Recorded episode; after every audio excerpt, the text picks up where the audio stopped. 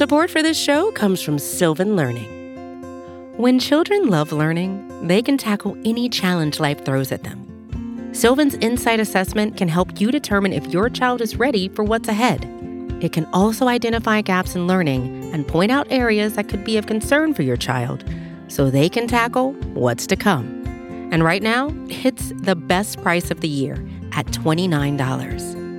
Go to sylvan29.com to learn more and get your child's assessment for only $29. That's S Y L V A N 29.com. Pride of Detroit podcast is brought to you by Righteous Felon Craft Jerky.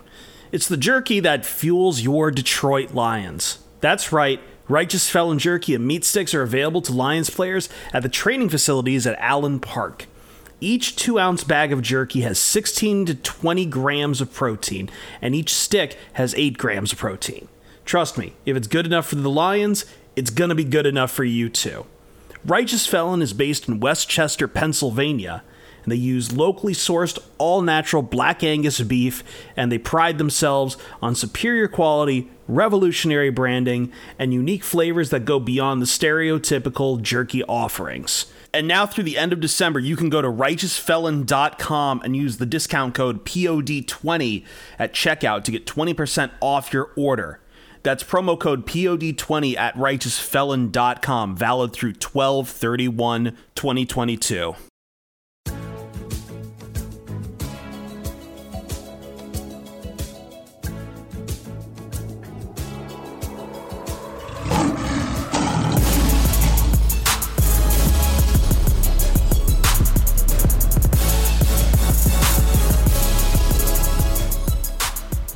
Welcome to the Pride of Detroit PODcast. Pride of Detroit.com, Pride of Detroit on Twitter, Pride of Detroit on Facebook. You know where to find us, and apparently giving out links to something other than Twitter is apparently a crime on Twitter now.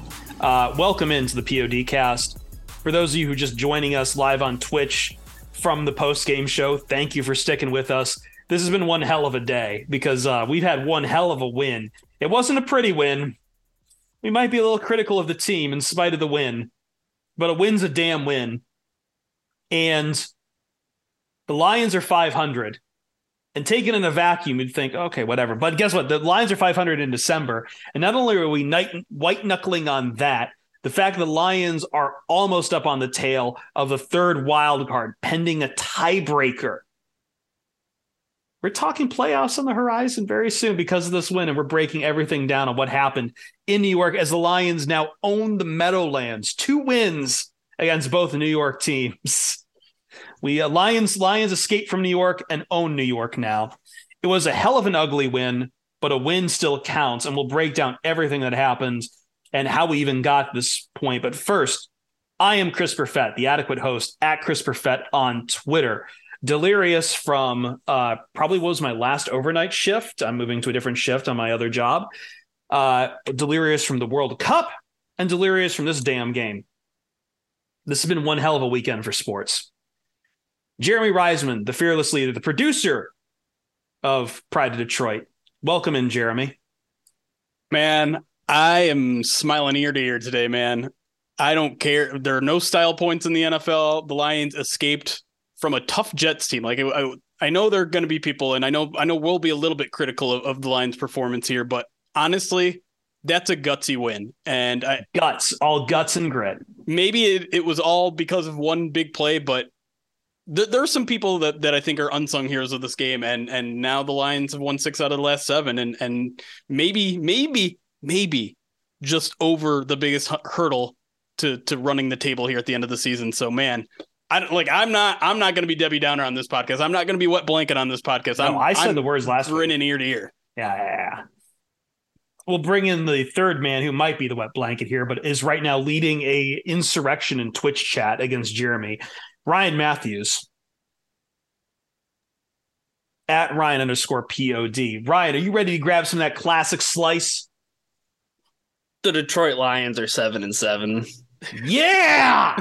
I like I, I think I threw it in the Slack channel like immediately after the game. I was like, is everybody like involuntarily shaking or is it just me and I drank three cups of coffee? like I I had the Dan Campbell coffee order. Um, and I watched Oh, God, this the football red game. eyes. So yeah, just imagine what that was like. Um, that was an experience. Uh, my my kids came down from nap um, right around like the end of the game, and I had Enter Sandman playing as loud as I could. And my, I mean, the the the girls were laughing at me, and they were like mocking everything I was doing because I was. I was a nervous Nancy, like I They can imagine everybody else was. Yeah, and They- you know they what? grow up one day and realize this. like like their question like as the field goal was happening i was just like tapping something on the side table and they're like why are you doing that and i was just like it's nervous energy just stop For for me, I I basically didn't sleep, and I came right from probably one of the best World Cup games I've ever watched, and rooting for a man who I've rooted for my entire life, and Lionel Messi. I said right at the time, I wasn't ready for the Lions here. I wasn't ready. And coming into this game, I white knuckled this whole thing. dude Like, but this I, was this was yeah. Whoa, whoa. I, I i think jeremy the thing about this game right is a lot of this game felt like who's gonna blink first Who's And- this is a game of this was a game of chicken. Who's gonna flinch? it, it kind of felt like hey who's gonna make the first mistake and when zach wilson made that first mistake that felt like oh potential tipping point but i think kind of like all day like we we were waiting for the lions offense to do something and then it Yeah. did do something Right. And really, I, I I thought the the mistake that that tipped the scales maybe in the Jets' favor, and I even started like pre-writing a Jets win was the missed field goal. Right at that point, you're Yeah. just like, well, the Lions had their shot. They just made a critical error. You you could say maybe one in coaching, and, and maybe we'll debate that in a little bit. But um, you know, it- like things swung open there. You you gave them a big, you know, a short field. They they immediately get another explosion play in the passing game, and and then once the Jets take a, a lead that's more than a field goal, you're just like, oh, I I don't know if this Lions offense, which hasn't scored a, a, a touchdown all freaking day, is going to come back and win the game. And then I don't know if you want to call that a Jets mistake on the Brock Wright touchdown or just a brilliant play from the Lions. It, I guess it takes kind of both sides of the coin to, to make that play happen. But I, I don't It's I don't know a bit of to a man. big. It's also a bit of a big boy Jared Goff drive too. Sure, yeah. yeah, engineer that. Like, you know, Absolutely. he was, I did not think he was great most of the day. Um, there was quite a few underthrown balls, and there was a lot of narrative going into this game about how is Jared Goff going to play on the road? People bring up his splits, his home and away splits, and point out very cleanly that, hey, he's not as great of a quarterback away from Ford Field, away from playing in a dome, away from playing in a controlled environment. And this was a big test for him, and he put up a lot of yards in this game. But as you said, Jeremy, the only touchdown scored in that game until the dying minutes of the fourth quarter was Kalif Raymond's Raymond's punt return for a touchdown, basically getting seven the hard way after after the Lions turned over on downs on the goal line and then get a three and out. Like this took a while to put together. And to be fair, even though Zach Wilson also put up an obscene amount of yards, 317, uh, what what Ryan? No i the zach wilson experience was a hell of a ride that was a hell of a ride. I don't want to see Garrett Wilson for a minute again. That was that was rough to deal with Garrett Wilson and Elijah Moore, but and it exposed some problems with the secondary. But yet they the, Lions played a little bit of bend don't break because once again it took a while for the for the Jets to catch up with the Lions. It was the tightest of margin for the longest time here. And then they took that lead late. And yeah, like Jeremy, I'm like, if this doesn't come down to Jared Goff leading it down the field, like this is kind of this is this is tight. My sphincter is tight. Yeah, I, listen. I mean, going into that drive, the stakes were there, right? This is this is the biggest drive of Jared Goff's Lions career. Like, it, there's no question, right? Mm-hmm. On the road against a good team, playoff hopes pretty much on the line, more or less on the line. By And the way, by go- the way, speaking speaking of that, like good team and the good defense. I know we didn't call Sauce Gardner's name a lot in this game. Jared Goff, no interceptions, but he locked down that side of the field. I don't think uh, Shark did uh, nearly anything in this game out of one pass. Like he locked down the side of the Shark on it. Sure, Well, and, and and that's the thing. There were times when when I think the Lions dialed up a deep shot. You could t- tell like Jared Goff had a lot of time, and and props to the offensive line, really all game, giving him plenty of time to just stand back there and throw. And and Goff would look that way. And I'm I'm eager to watch the all twenty two to see if he he played a little bit of coward ball or if he's right in checking down. If I had to guess, that's a really damn good Jets secondary and, and across the board, not just Sauce, not just um, AJ, whatever his name, and not just the, the nickel corner who who did a good job defending Amon Ra, probably the best we've seen anyone defend Amon Ra all season. And so with all that on the line and Jared Goff 80 whatever yards away to to win the ball game, he did it. And and granted, 51 of them came on a chunk play where he didn't really have to do much, but he still did it. And he still got the ball to Brock, Brock Wright's hand. He still got it into Brock Wright's hands. Yeah. You got to do that. Yep, and and I know I know everyone was ready to to write up their narratives on Jared Goff for missing that deep shot to to Jameson earlier in the game, and and listen, the, the, the Lions should have scored a touchdown on that drive anyways, but it got erased by a bunk holding call. So I, I, I know people are going to be mad about that play, and it, it, fits into the narrative everyone was worried about with Jameson, right? That Jared Goff isn't going to be able to throw a deep ball well enough for him to catch it. We'll see. Let's let and and you know what? Screw that. Let's just let's let's have that conversation another day because the Jared Goff made the plays he needed to in the moment. The Lions made the plays Damn right. they needed to in the moment. And honestly, like I know we're going to get stuck on Zach Wilson and the defense and and giving up all those yards, but the defense also got four sacks. The defense also forced the Jets into 2.3 yards per carry. They only allowed 17 points, and I know it's the Jets, but they they're the reason that why the Lions could dilly dally on offense for the entire second half and still be in that football game. So team win all around. And, and I didn't even mention Kalif Raymond, who probably has the best storyline of, of this entire game. And I think he got the game ball from uh, Dan Campbell. He sure did. Yeah. Yeah. I, I mean, this is another, this is another, you know, feather in the cap of the Lions run defense, because if there was anything to celebrate about what the Lions did defensively, I thought it was their ability to, again, they, Zonovan Knight is a guy who has been playing pretty well over the last few games. He's been, I mean, he was PFF's high, uh, second highest graded running back um, over the past three weeks, and he's kind of, you know, steadied the ship after losing Breece Hall earlier in the season. And what did he do? 13 carries for 23 yards. Like this is just another notch in their belt. Like Saquon Barkley, Dalvin Cook. I know Zonovan Knight isn't a sexy name, but they made the Jets have to be one dimensional. And there was there were plays where Zach Wilson was throwing up ducks and DeShon Elliott was a hand away from breaking up a play. Or I, I mean, I would I, I would really like to go back and see like what all the third down and distance average was for the Jets because there were quite a few like third down and longs. And the Lions, for, for the most part, like they they put themselves in good positions to succeed on defense, and then it was a big play here or a big play there. In, or in penalties. Penalties really killed them in this game as well. Yeah. Yeah. Yeah. And but you know, at the end of the day, if you can count on your defense to make another team one dimensional, I mean that that's something that any any offense, especially a, a, an offense like the Detroit Lions, you gotta be you gotta be happy with that. Like you gotta be happy going into the game knowing that you know defense is gonna is gonna hold their weight and and they did. I mean they they held the Jets to 17 points. And especially they showed up in that final drive too because you know they. I, I think there's something that's going to be said in New York about Robert Saleh's not using the timeouts that he had at the end of this game. And by the way, it's not just Dan Campbell who struggles with timeouts. Detroit fans. Like it's yeah. everyone in the NFL does it. Robert Saleh did not use those timeouts. He was saving those like they were like airline miles or something. And I don't understand why. And the refs absolutely gifted them a second left on on allowing them to. T- well, they they they they had that timeout. I have never seen a timeout called that quickly, but you know, whatever. Yeah, Again, my I mean, policy not to bitch about refs. So, what were you gonna say, Ryan? No, I I mean. there was definitely some questionable flags yeah. that made their way onto we, the field. I, you and I talked about the Evan Brown holds that were uh, holding calls that were happening that were probably not holding calls. Yeah, yeah I mean, yeah, yeah, the the, fir- the first one, um, I think it was on C.J. Mosley that that Evan Brown was yeah. blocking at the second level. Like that didn't seem like too much of a hold, but, but putting your hands outside Sauce Gardner's shoulders, it, it, I mean, you kind of deserve a flag for that.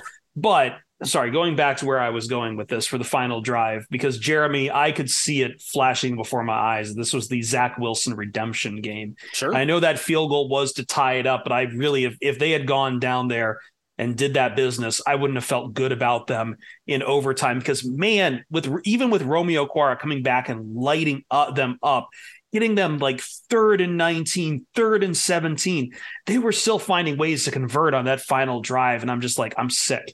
I'm sick to my gut. And thanks to Robert Saleh, you know, not using his timeouts, it only meant a field goal at the end, and they miss it. Thank God. Finally, that- a game-winning Yeah, field thank goal God. that someone missed against this team. For for Christ's sake, And it wasn't even close. That was the cool thing. It's Yes. like right, right, right off the leg. It was like that's that's a miss. there was no holding your breath while shit. it was hovering in the air. You're just like, okay, whew. Yeah, I, there I was no literally- there, there was no chance it was going to hit the crossbar and bounce over. right. I was I literally screamed across the room, "Easy dub, easy dub." But here's a Uh, narrator voice. It was not an easy dub. no, it was totally easy. Um, but the one thing I want to say, because I think I think this is important to point out, Lions did not play well in this game, and they yes, still that is won. yes. And they still won against a good opponent. Now think what that means. Just like in general, what like if the Lions don't play a good game against a good opponent, what does that usually mean? That usually means they're getting boat raced by 30. They won on the road against a good team because they played well in pivotal pivotal moments. And that that alone is a huge step in the right direction because the whole reason I said I didn't think this team would run the table is because I thought they would eventually run into a game like this where they they're just not playing their best football. Players are dropping passes. Offensive linemen are getting holding calls up the wazoo. Balls balls just not bouncing in, in, in their direction. They missed a 54 yard field goal, but they won this game. They they weathered the storm of their bad performance against a good opponent and still won the freaking game. And what I mean, if that's not the sign of a growth of a franchise, I don't know what is. They won this game on a Jared Goff drive, uh, a two minute drill with Jared Goff on Brock Wright busting out like 48 yards YAC with Romeo Okwara going nuts to keep pinning the, the Jets back deep on drives and force them to really go balls out to convert. And they won this on special teams, Ryan. Like they like all these things converge together. We're going to go into individual players soon, but like the way the Lions won this, it wasn't pretty at all. And there's a lot to be critiqued about the team coming out of this game for being as ugly as it is. But at the end of the day, it's the old Al Davis line: "Just win, baby." Because the only thing they do, they there's you don't get graded on style points in the NFL. You get graded on wins and losses. That's it. Short menu. Yeah, I, I grew up playing NFL Street, so style points definitely did matter, but they don't in the actual NFL. And to, to to Jeremy's point, like in in some other pivotal moments, like the Lions definitely showed like shaky knees, like just before half. You know what I mean? And and I don't really have a problem with, and maybe we can talk about this at large a little bit later in the show, but like I don't have a huge problem with Dan Campbell not using his timeouts. I I at at the end of the half, um, but what I do have a problem with is, I mean, that could have been disastrous. The the Jets with 20 some odd seconds had an opportunity to take two shots at the end zone uh, when they were, I mean, they were all the way back in in their in at the 20 yard line when when they got that ball. That And drive started with 25 seconds left. I know, and and that was one of those things where like if, if a touchdown gets scored there, I mean, I said it was disastrous on Twitter, and that might have been a little bit of me being chicken little, but like I felt like even giving up a field goal and knowing that the Jets are going to get the ball coming out of the half, like that felt like oh my gosh, like that's going to be one of those pivotal moments where you're going to look eight, back and be like, middle eight. yeah, I mean, like Chris talks about it all the time, but like the pivotal moment, the moment where they had to come through, backs against the wall. I agree with you, Jeremy. Like when we were looking at the six game season that Dan Campbell was talking about, over those six games, there has to be a time where the Lions are going to, they're gonna, they're gonna, they're gonna have a misstep, and and they didn't, and they haven't, and they're three and zero, and they have three more games Just- to go. just think about how crazy it is. 'cause I listened to Dan Campbell, the press conference afterwards. He was critical about the team about how much they had to clean up, but he's critical while also talking about a win. Yeah. That's the standard we've gotten up to with this team right now on what he expects out of this team and the, the the level and ways they've been playing. He's glad it's a win, but he knows he has to clean this up because he's he's he's three and zero on the six game schedule, but he's got three more to go. The the last point I want to make is that in these pivotal moments, the Lions are putting their trust into some pretty crazy players, right? Like- Okwara back from injury. Two Okwara acquire a couple sacks, but I mean, you last week you go to Penei Sewell with the game on the line. This week you go to Brock Wright. You you get a huge play out of Kalif Raymond. Like it's not even the superstars right now that are really carrying this team over the top. It's some of these role players who, you know, people were critical of bringing all these guys back from last season, right? Like, why are you bringing back Kalif Raymond? Why, you, like, why are these guys coming back? This is why they trust those players in these big moments. Doesn't matter if Brock Wright dropped a pass earlier in the drive; they're going to go back to him because who's expecting it? They're sending Amon Ra in motion and making everyone look over there because of who are you going to go to on fourth and inches? Of course, you're going to go to Amon Ra or or Jamaal Williams or whoever.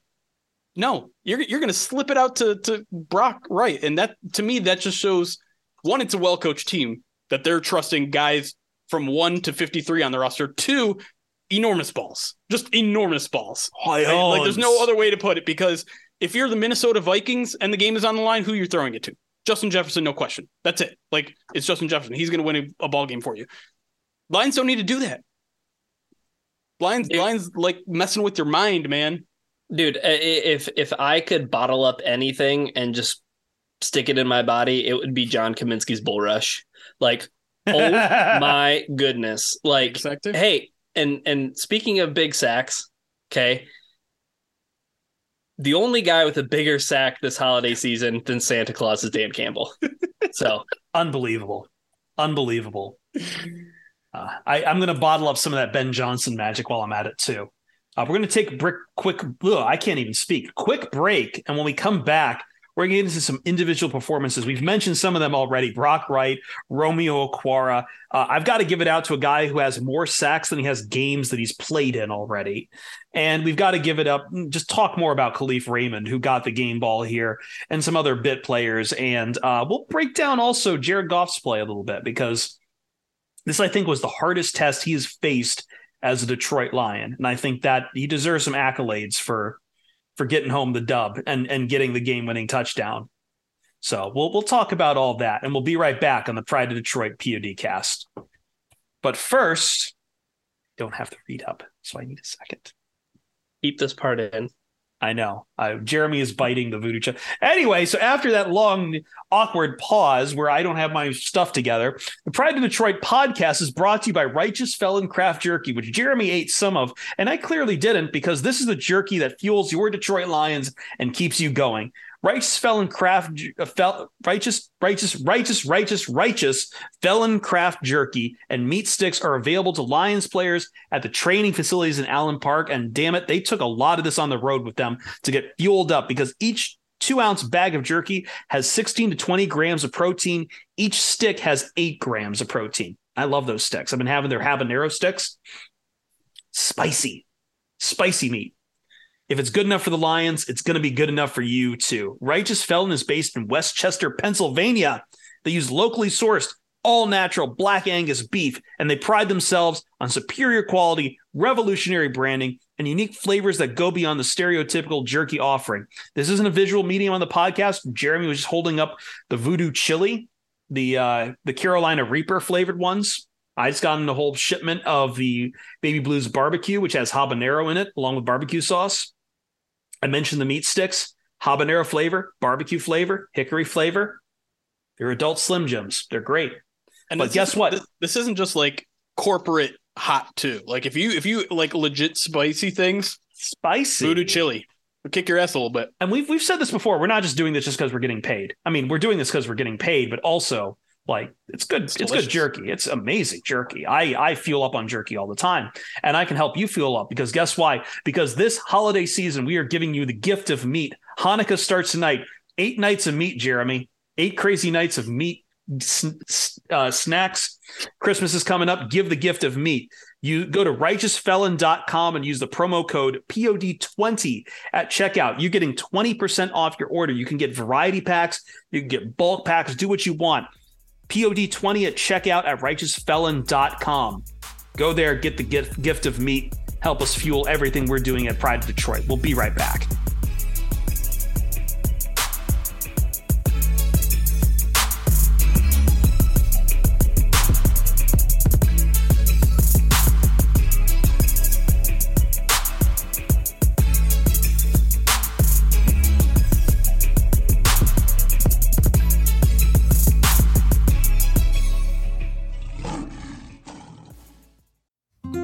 Support for this show comes from Sylvan Learning.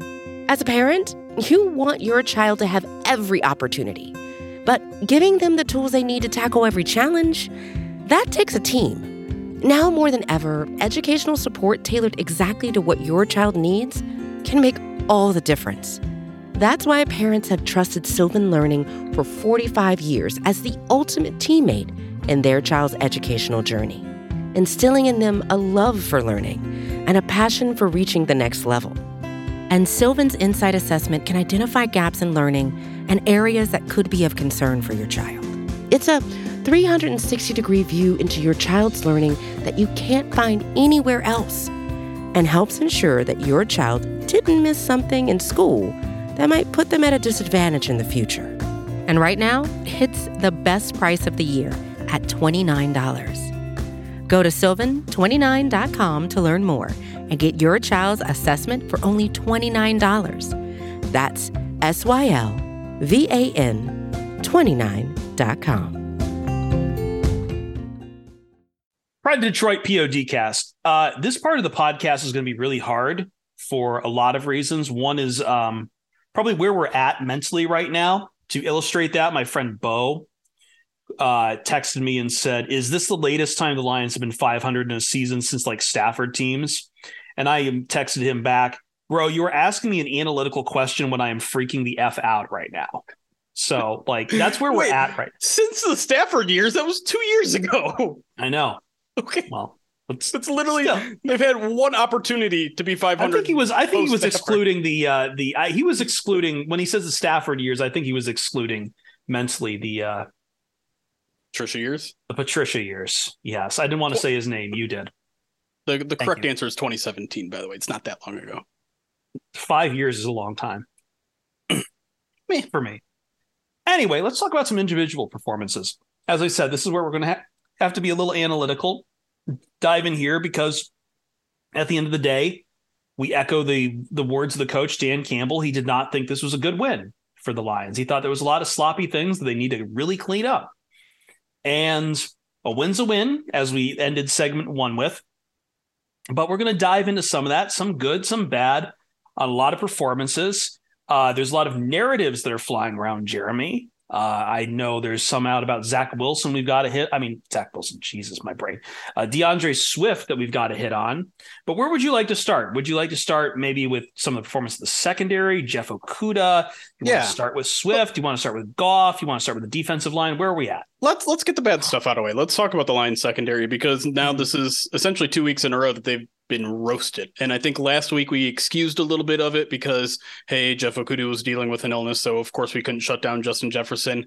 Uh, this was a more concerning step back, and and there's really no sugarcoating it. Um, the Lions gave up way too many big plays in this game, and they were probably lucky to to not give up more because Zach Wilson was just not very accurate in this game in general.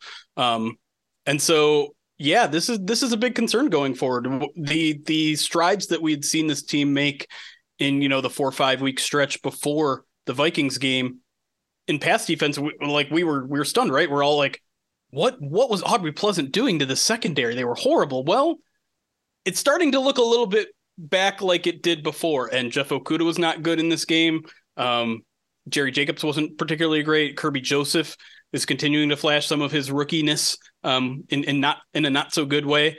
Um, and yeah, that it's concerning, right? Um, it, Zach Wilson is not a good quarterback, and he put up 314 yards on you and um, almost a, a 90 passer rating, and really, you know, had a game winning drive set up and almost had a game ta- tying drive because of. I mean, your defensive line was killing it for you. You had you had the Jets in third and 18, I think, twice in that potential game tying drive, and they still got a field goal attempt out of it. So, yeah, the, the secondary is is a concern going forward, and luckily they're they're they're facing some not so great quarterbacks down the stretch here, or not so great passing offenses down the stretch here. But if we're going to talk about you know making a run here, uh, they're going to need to clean things up, and I think I think you can easily look at this game and be like the Lions need to draft guys in the secondary, specifically cornerbacks. I, I think that's a fair conclusion to come to, uh, especially, I mean, things just got highlighted today. You know what I mean? Like I talked about in the first segment, but like the Lions run defense is something that is is real. It's tangible. Like you can you can hold on to it and you can say, hey, the Lions are are pretty stout against the run, and that's what Dan Campbell set out to do from the very beginning, right? So I'm I'm glad that the Lions have been made in in that image, but in today's NFL, you gotta you gotta hold up better than that on the back end. And I, I do like Jeff Okudah got bailed out by a couple of really poor throws from Zach Wilson.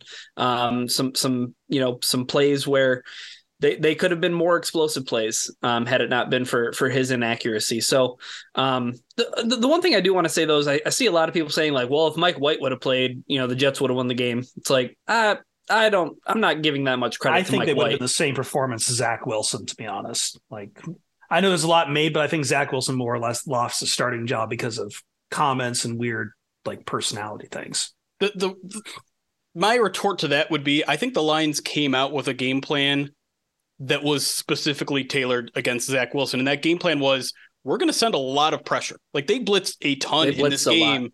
And and what does that do? That puts your your corners on an island and you're trusting them to win on one-on-one coverage and they didn't. And I mean, I, I don't I don't know if you play the game the game the same way with Mike White, a, a, better quarterback, right? A guy who's who's playing better football. Maybe you don't put all your trust into line secondary and you play a little bit more mixed coverages. Um, but to me, this was like the Lions went into this game with an understandable defensive game plan, right? Let's just put pressure on Zach Wilson because he's going to make a boneheaded mistake at some point. And to to Zach Wilson's credit, like I thought he had an incredible second quarter. He was really really good, but that did mistake did come and it almost came a second time when he threw one of the weirdest completions I've ever seen in my life on a third and 10 that just fluttered through the air and somehow found its, found its way into the running back's hands. But yeah, I mean, the, the, the, game plan essentially didn't work. I think I think it's fair to say that it it, it worked at, at some points, but it didn't work as much as they were hoping. So secondary really needs to to get things sorted out. And uh, I don't I don't know if they're going to be that aggressive and, and and leaving them alone again. But uh, but I'm hoping for some better play down the stretch because that was not great. Yeah, I, I, think the thing to keep in mind right now is like, I mean, the Lions are in a playoff push, and it's. I think the question is like, where do the Lions go from here in terms of, hey, how do they clean it up? What what do they do in order to you know ensure something like this doesn't happen again? Because I mean, it's two weeks in a row. Like yeah. you know, Kirk Cousins and, and Justin Jefferson sure did have have their way with with with your secondary as well. So this is this is a problem that's been a couple weeks brewing. Um, it, yeah, it's, it's, it's going to be hard to put teams away when you're when you're allowing this many. Like the, the Vikings very nearly got back in that game last week because they kept converting on huge plays, and and if you're going to give up that many huge plays.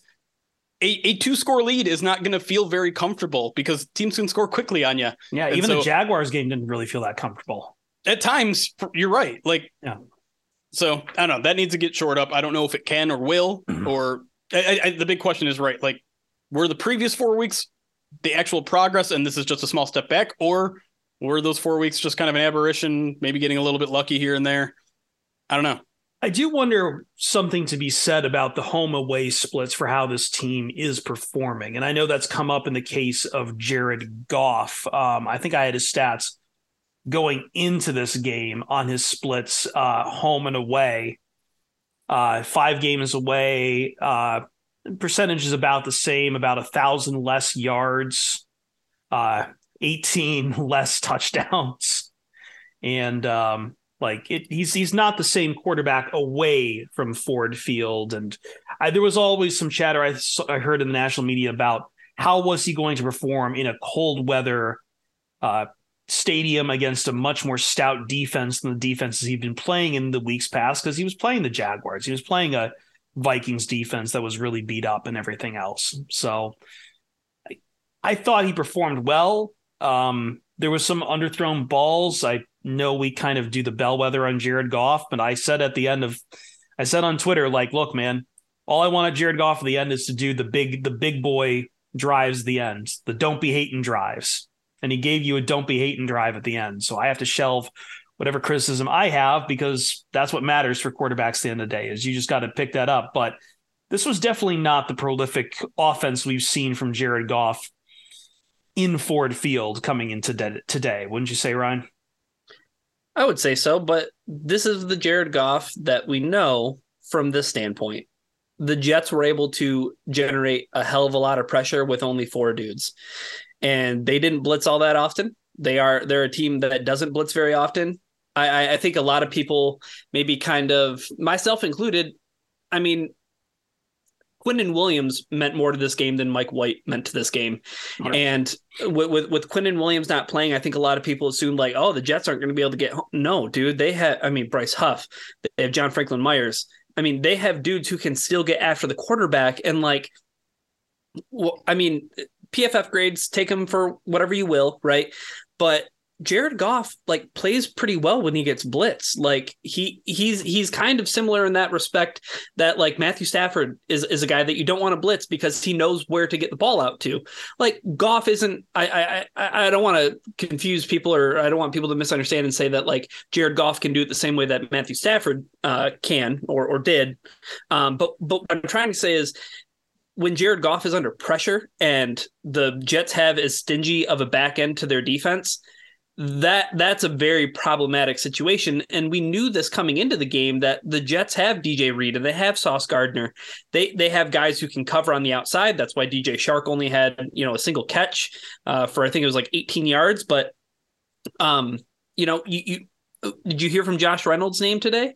Nope. like, that's another guy who's like nope you're not going to hear a lot from him I think that that uh, Jeremy that that does evince a point. Like Jared Goff has been a lot better under pressure. I don't think he took a he, he didn't throw an interception today. He's been without an interception, I think, in his last six games, if I'm not oh, mistaken. And like I, I saw him eluding sacks that in the past he would have taken, getting the ball away very smartly. I think, if anything, just the main struggle for him was just some of his weapons getting taken away and a little uncomfortable in that regard. Yeah, no, I, I, think I think you both nailed it there. Um, Goff Goff played a, a, safe game in this game, and it wasn't pretty at times. There were a lot of checkdowns, um, but I think that's that's all by Jets design because, like Ryan says, this is a team that drops seven into coverage. They're not going to let you beat you over the top. The Lions were, were trying to pull some tricks too, right? They were they're throwing, you know, play action and, and, and fake reverses and things like that, and and nothing was working. Like they, you you could see Jared Goff sometimes sit there in the pocket for a couple seconds and just waiting for a play to develop, and it was never there. And so, um, you know, and that none of that is surprising, right? Like this is a really good Jets team, um, really good corners, and so it was a tough day for for Goff, but he did something that was very important and turned out to be pivotal in this game is that he avoided negative plays. Like you said, no sacks, no turnovers. Uh, that that's how the Lions like. That's the difference between this game and the Patriots game. He didn't make the Jared Goff play. He didn't make the Jared Goff play. And and that game flew out of control because Jared the bad Jared Goff showed up way too many times. And so you know, yeah, this this wasn't a great day for Jared Goff. He didn't have a ton to work with. He he checked down probably for, far too often, and sometimes when the pressure was starting to mount there in the second half, in terms of literal pressure, not not pressure of the situation, he got a little jittery. You know, he he he flung passes maybe a little bit too hastily and things like that. And so, yeah, not his best game, but you know, it. Here's the thing: Jared Goff is not a game manager in this game he was, and that's what they needed. That's that's all that I mean. You'd like to have more. You'd like the Lions to be a little more aggressive, and I think they tried to get some deep shots that just didn't work out. But Jared Goff is generally a guy who makes the offense better. Today he was one that just kept them on track, and unfortunately they were 0 for 2 in the in the red zone. I think the game looks a lot different if they're a little bit more efficient there. If they don't get the penalties there in the red zone, if they capitalize off of Zach Wilson's bad interception. Um, and, and maybe the game gets blown open a little bit more if they're a little bit more efficient. But you, you got to allow Ben Johnson to have one bad day for for all but one play call. uh, yeah, yeah, but that one play call is pretty important. It, yep. it, certainly was, and so it, like I can't sit here and, and put. The, but I think it's that growth. Ben Johnson because the one the one thing I do that frustrates the hell out of me for Ben Johnson is second and ten why do you want to run it so bad on second and tens, man? You're you're yeah. just gonna get like the running game is not working right now. There's a really good run defense too. Can we just like can we not get ourselves into a third and seven, third and eight? Well, that that does dovetail into talking about the run game here because I know I got some mixed signals about that. Uh, that you know D'Andre Swift had 52 yards in the day, averaging 6.5 yards per carry. But all if you check Twitter, all I was really hearing about D'Andre Swift was once again, frustration that he's not running north south as much. So, and like the rest of the run game today wasn't much doing. Jamaal Williams had 33 yards. Uh, Justin Jackson had six carries for 16. So, not really much doing. So, what, what do you take away from any, all of that, Ryan, about Swift and I guess the rest of the running backs? Well, I, I thought that as as far as a runner, like the, I think there was more good than there was bad for D'Andre Swift.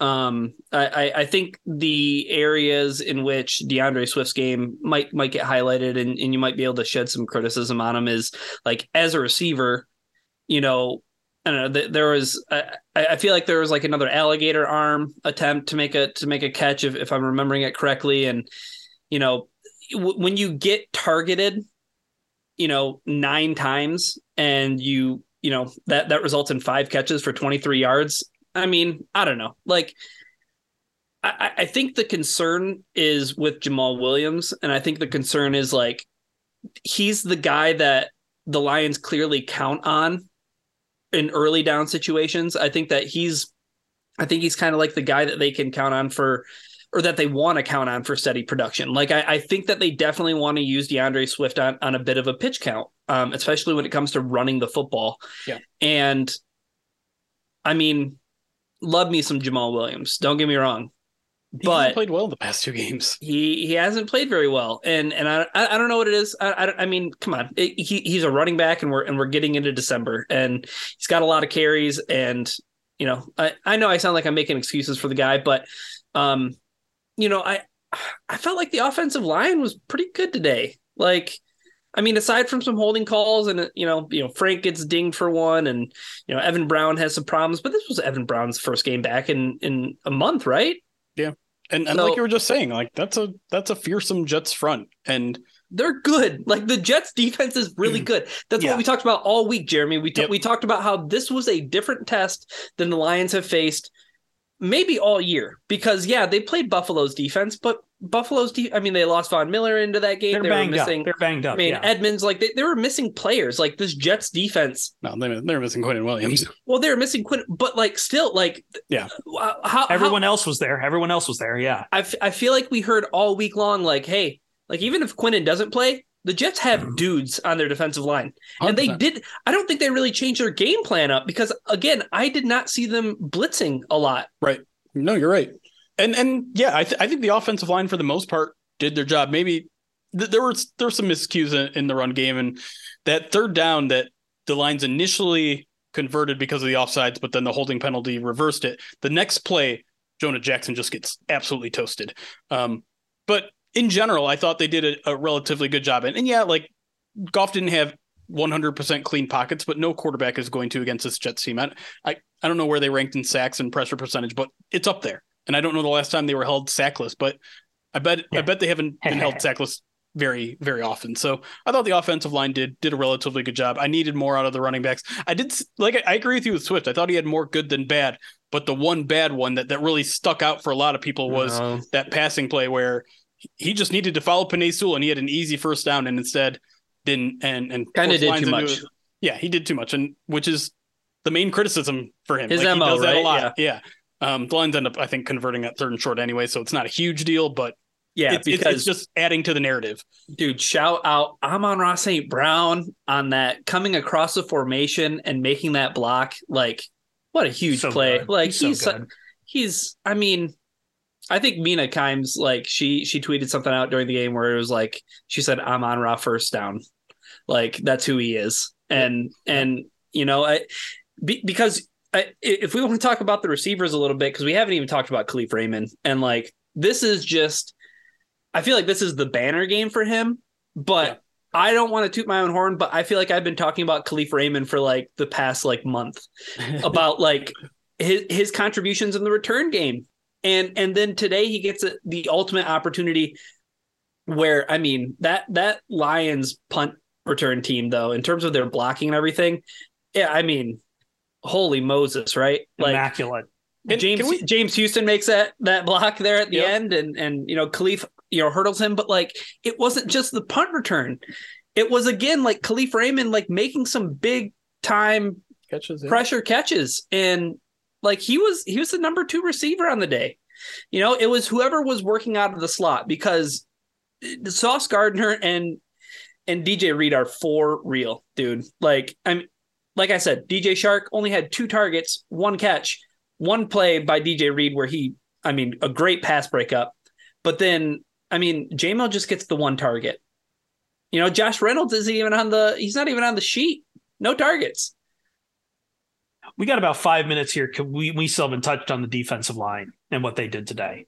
You, we should. Can, can I get one last thing on Khalifin? Let's get let's I, let's get one thing on Kalif, and then we'll yeah yeah go go right ahead. I, I should I, give you that chance. Yeah. The, uh, I mean the thing.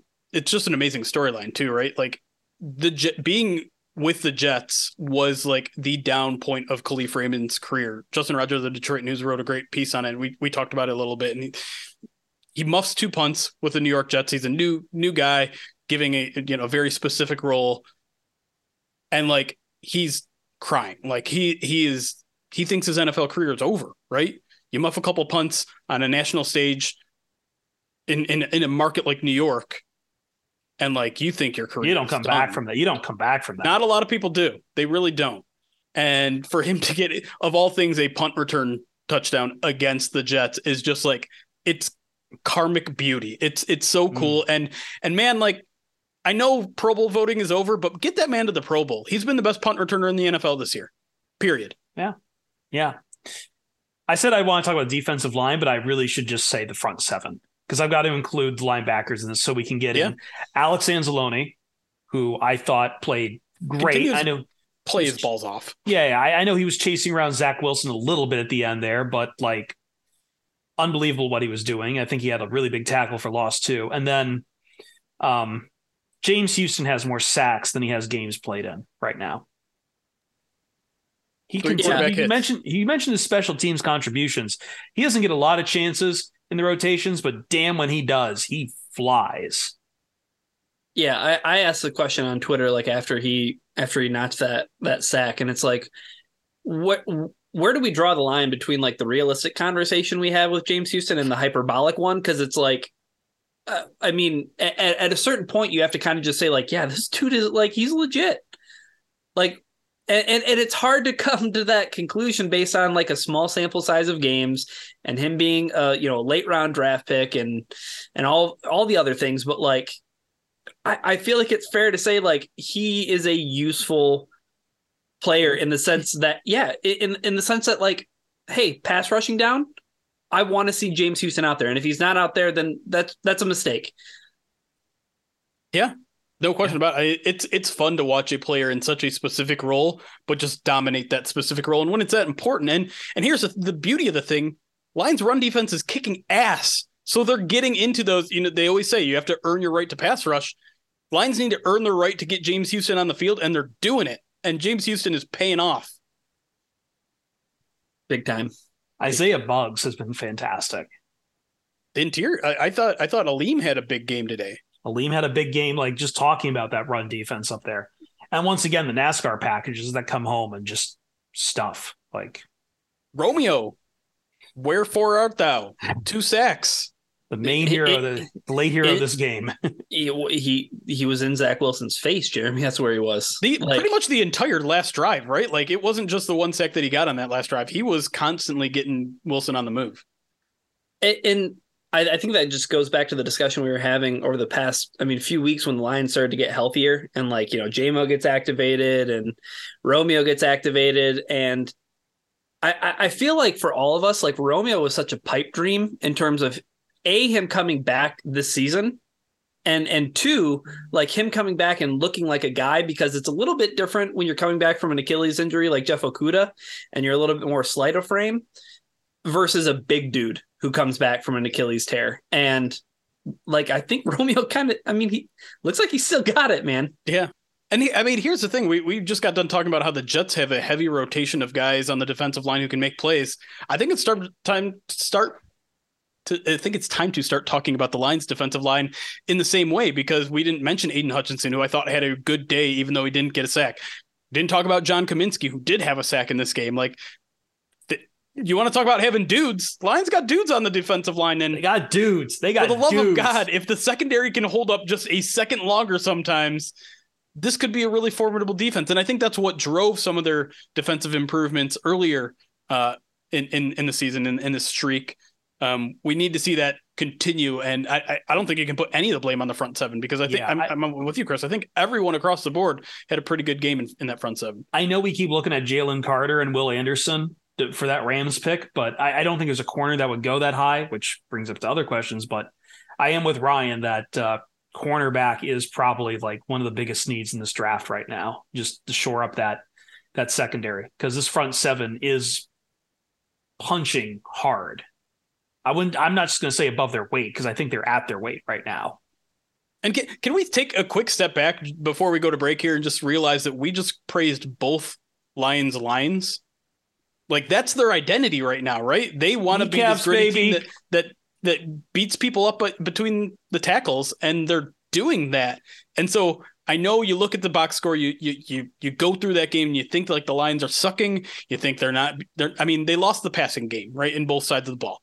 Whatever when it comes down to it, sometimes in these in these late games, these late December games, a lot of the games are going to be won on the offensive and defensive line. Yeah, they got to get the running game going, but they're they're they're manhandling people. They're they're making them tired. They're getting them exhausted by the end of the games, and maybe that's why you have a mental error by by Jets linebacker C.J. Mosley, who just completely loses Brock Wright, is because they are physically beaten by that time of the game. That stuff matters. It does. You know what also matters? Playoff talk.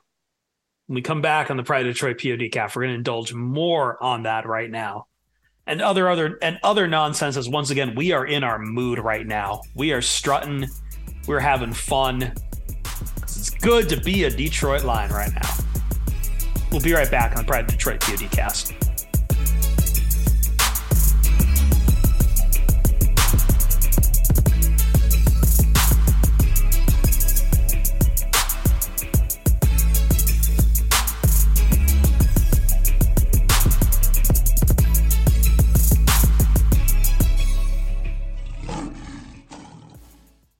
Wrapping up the POD cast, um, another insane night before us. I don't know how many more of these we can keep doing.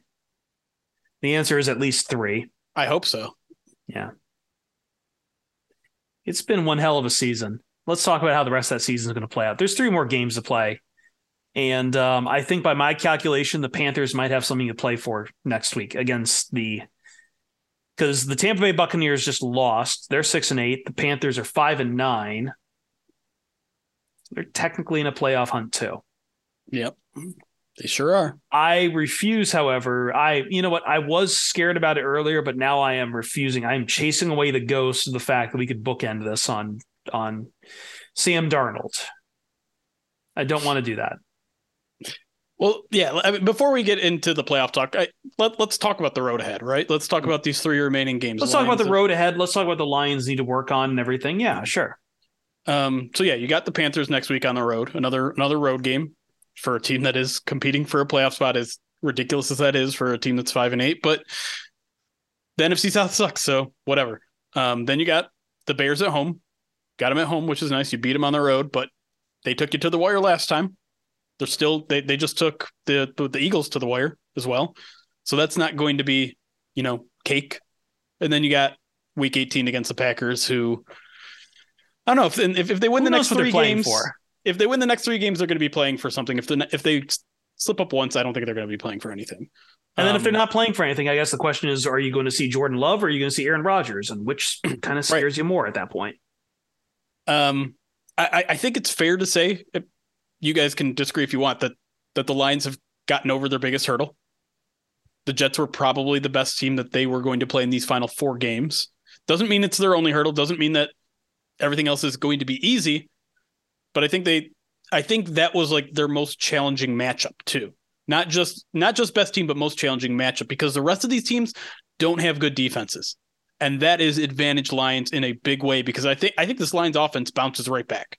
I don't think this is this is a sign that the Lions offense is not as good as we think. I don't think this is a, a sign that Jared Goff is a is is a bum. I, I like I don't think it's any of that sort of stuff. I, I think I think the Lions are going to bounce back in a big way down the stretch. I think JMO's going to start getting in more involved.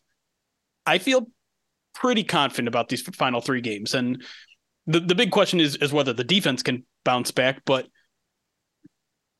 I don't know if I'm that scared of anyone else on the schedule in terms of their offense other than Justin Fields just doing crazy things.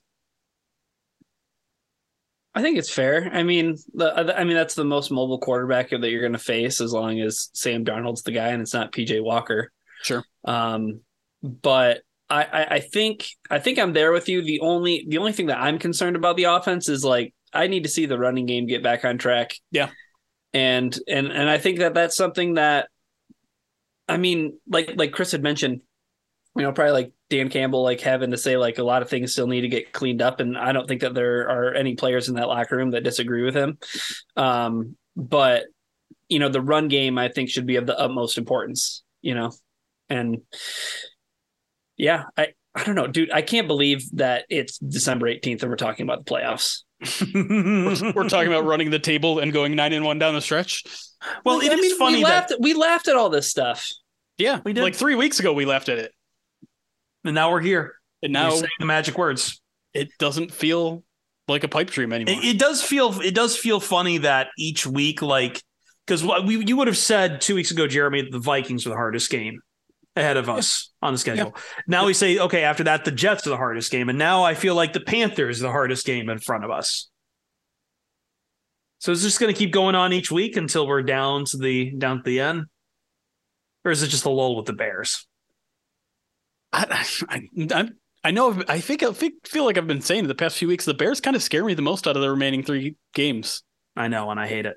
Just at least that one's at home. Is, but yeah. their defense is so bad. That is like, true. Like that thirty second. The, right, and and that's the thing where I uh, I feel way more comfortable with Jared Goff at Ford Field. If the Bears want to get into a shootout, like I think that that's a like.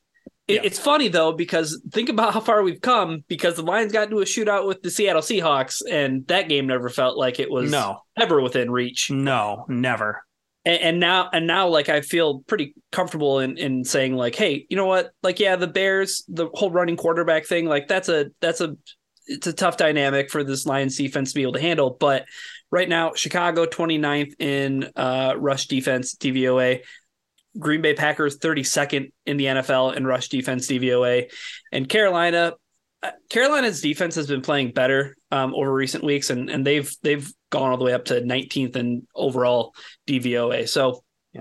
um, I I don't know, like keep on moving those field goal posts. You know what I mean? Like today, yeah.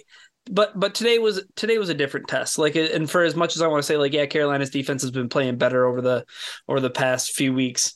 Um, they're they're not the Jets defense, right. and um, oh my god, we're talking about the playoffs.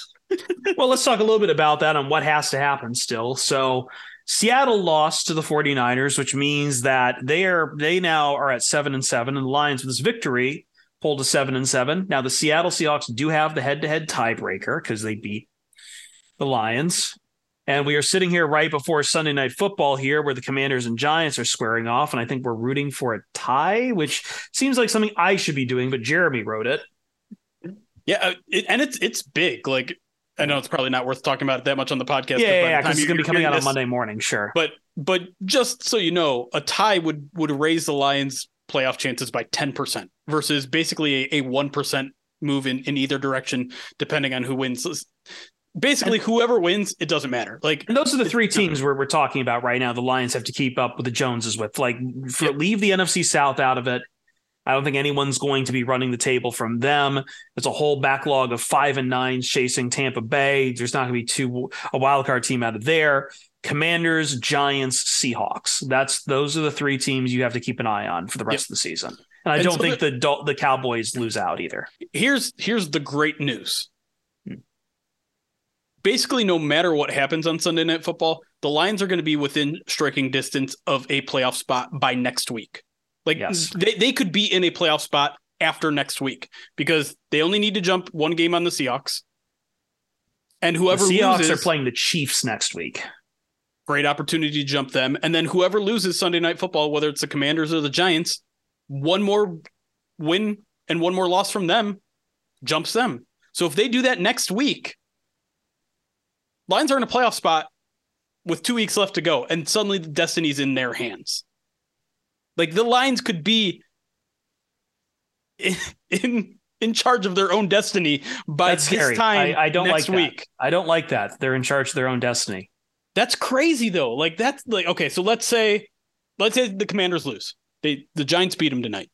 Mhm. They got the four they have to play at San Francisco the next week. So if they lose those two games tonight and against the 49ers and the Lions win and the Seahawks lose against whoever you said they're playing, The Chiefs. Lions are in the seventh seed. Yeah, personally, and again, this is all moot point. I guess this is mostly for stream because all of this stuff is going to be kind of figured out by the morning, obviously. But like, I think you're definitely rooting for the Giants tonight. Like Washington has They're a tougher, team, right? yeah. Washington has the tougher schedule. Washington's probably the better football team.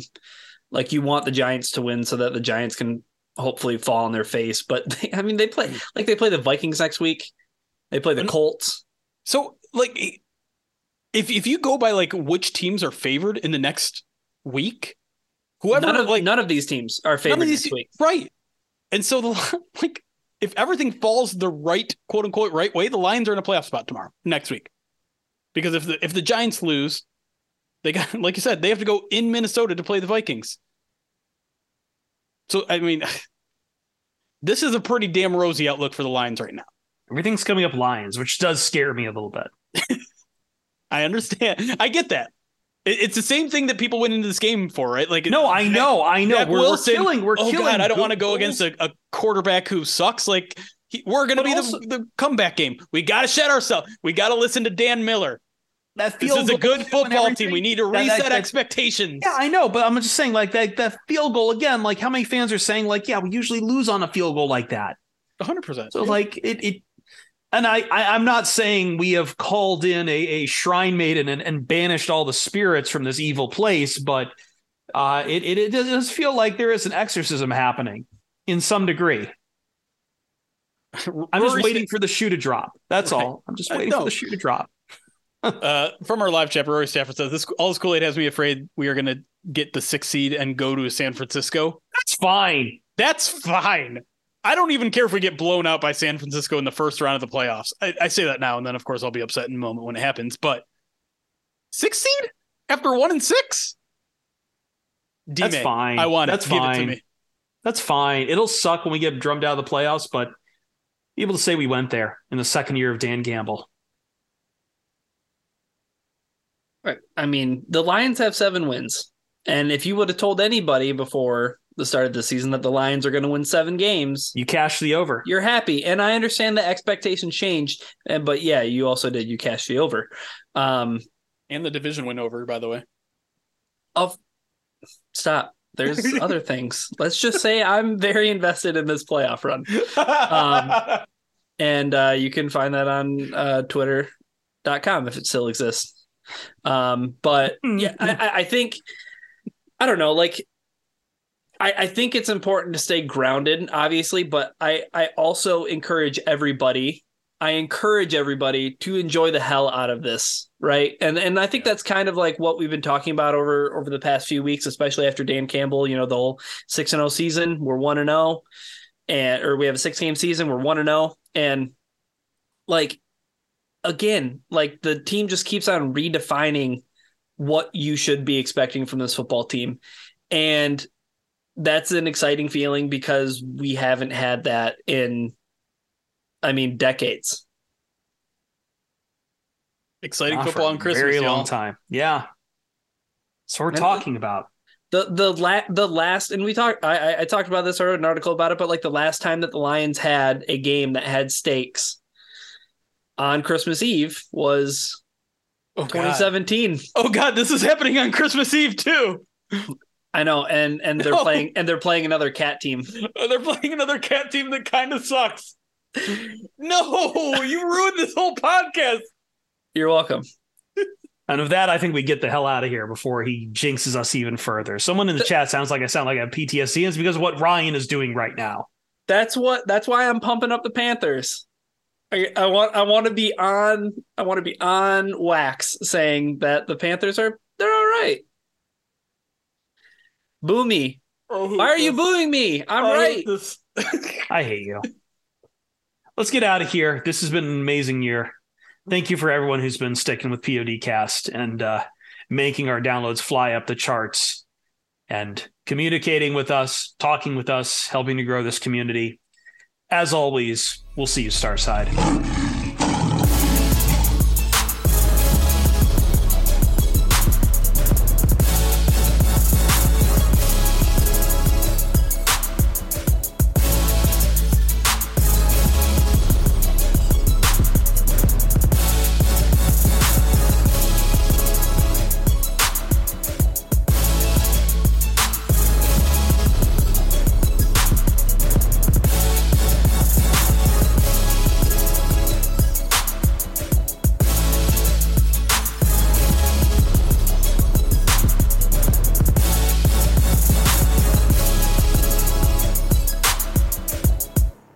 Pride of Detroit podcast is brought to you by Righteous Felon Craft Jerky.